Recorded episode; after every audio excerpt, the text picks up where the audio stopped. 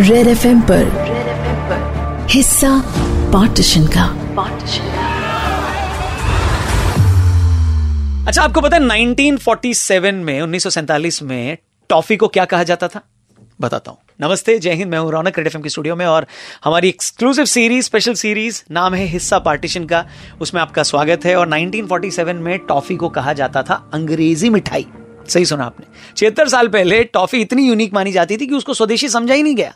हालाँकि बनती वो स्वदेश में ही थी। इनफैक्ट उसकी एकमात्र फैक्ट्री रावलपिंडी में थी, जो चलाते थे राजीव जी के छोटे दादाजी।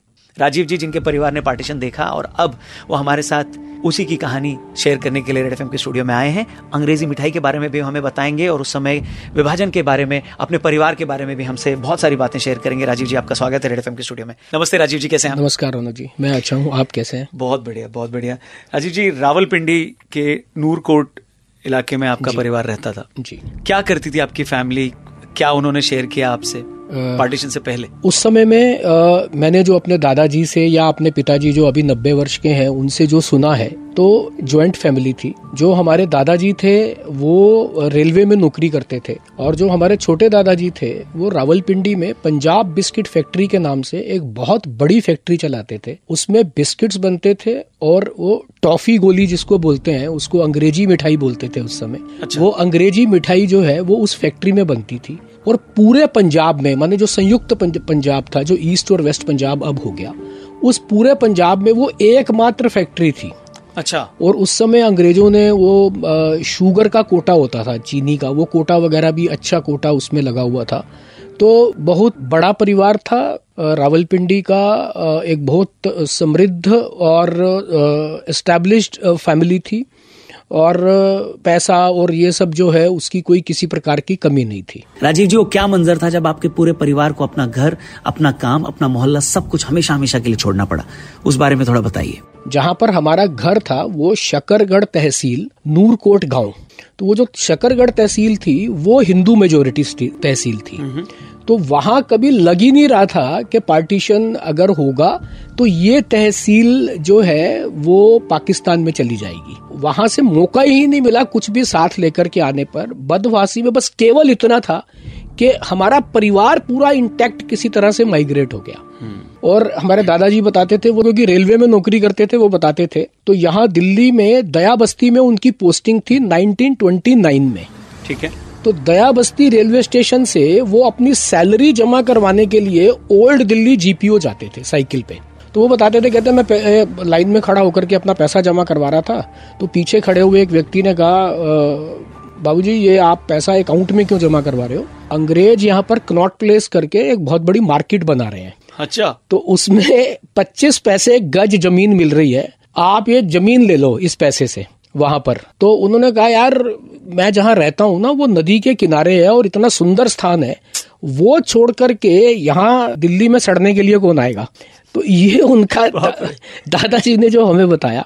तो कुल मिलाकर के जो परिवार था बड़ा परिवार था समृद्ध परिवार था बहुत रुतबा था परिवार का और जैसे ही पार्टीशन अनाउंस हुआ तो रातों रात छोड़ करके कुछ भी लाने की स्थिति में नहीं थे।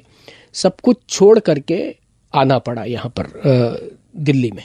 और दिल्ली आने के बाद किन चैलेंजेस का सामना करना पड़ा? कैसे पूरा परिवार फिर से खड़ा हुआ? आनंद पर्वत है दिल्ली में एक स्थान। वहाँ पर बैरेक्स थी। वो अभी भी है बैरेक्स वहाँ पर। उन बैरेक्स में आकर के रहना पड़ा। बड़ा बड़ा परिवार था। धीरे धीरे सबने अपना जो लाइफ है वो रीबिल्ड करना शुरू किया। मेरे पिताजी आज नब्बे वर्ष के हैं। वो उस समय चौदह पंद्रह वर्ष के थे। हमारे छोटे दादाजी के जो सबसे बड़े सुपुत्र हैं वो आज पिचासी वर्ष के हैं। यूएस में सेटल्ड हैं। तो उन दोनों ने कहीं कहीं कुछ काम करना शुरू किया, परिवार को सपोर्ट करना शुरू किया। पैदल या साइकिल पर दिन में तीस चालीस किलोमीटर चौदह पंद्रह साल की आयु में दुकान से सामान लेकर के साइकिल पे रखना और वो फेरी लगा करके बेचना, उसके बाद वापस आना, अपनी पढ़ाई करना, पढ़ाई करके अपने एग्ज़ाम और बाकी सब जो प्रोसेस था।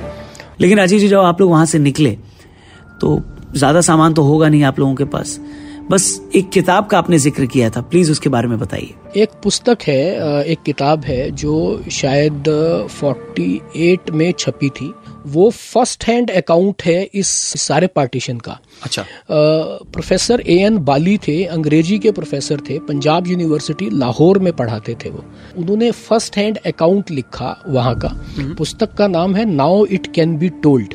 और रौनक जी, अभी आज फ्रीडम ऑफ़ एक्सप्रेशन की बहुत बात होती है।